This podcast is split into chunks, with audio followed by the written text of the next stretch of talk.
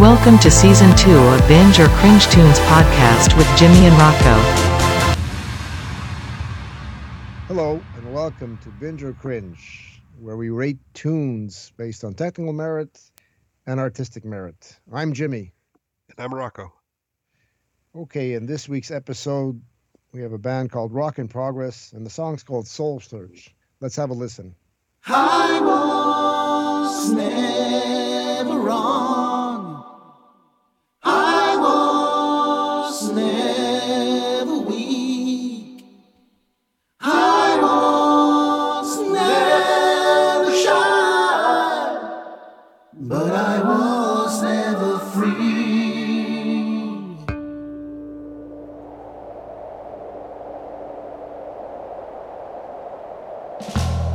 Feeling dried and warm, time is passing by. In empty highways and abandoned towns, looking through the eyes of a narrow mind, reflecting in the mirror of my life.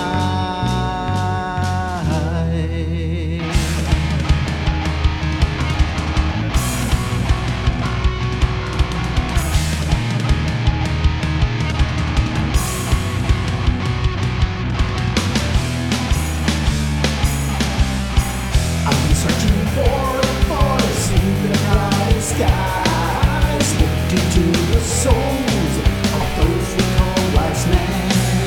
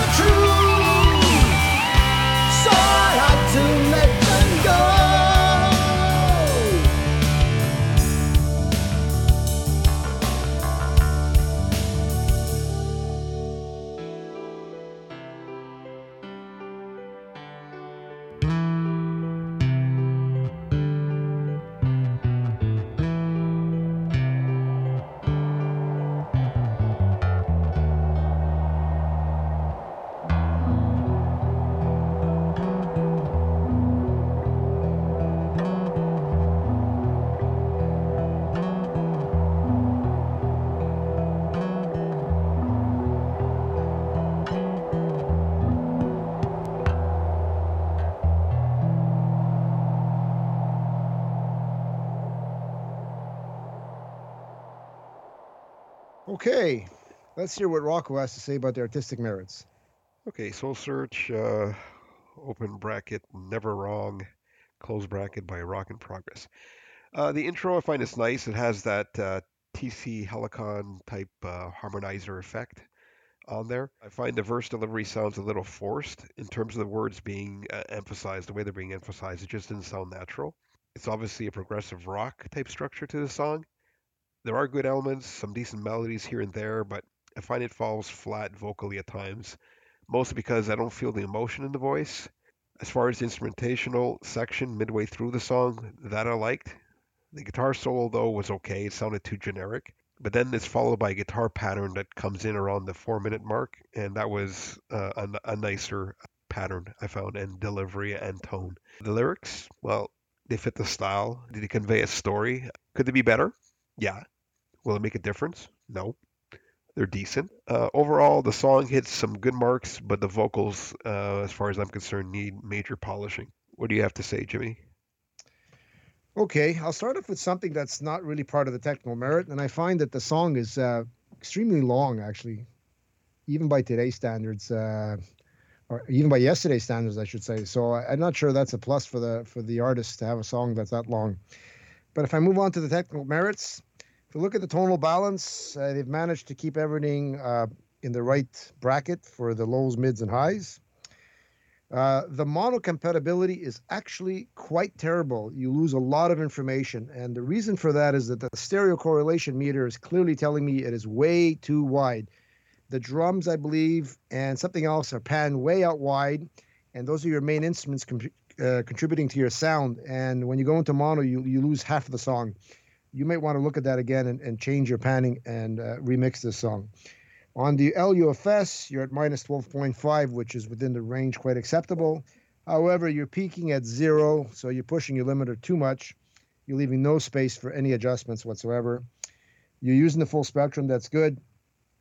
Your LRA, which is your loudness lowest to highest range, is 7.6, which is quite acceptable. The crest factor works, so you didn't squish it too much, or compress it too much, or limit, or you didn't compress it too much. And your dynamic range is at 11, which is also very good. Again, the main problem here is your stereo correlation and your high peaks. Yeah, I do agree with you. It's long, but I kind of made an exception because it is progressive rock, and you know, some progressive rock tunes last 10 minutes. Is there a market for that kind of music today?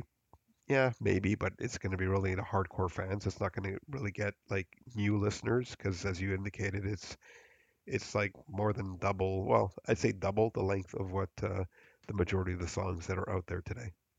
All right. I guess so that's it for this episode of Binge and Cringe.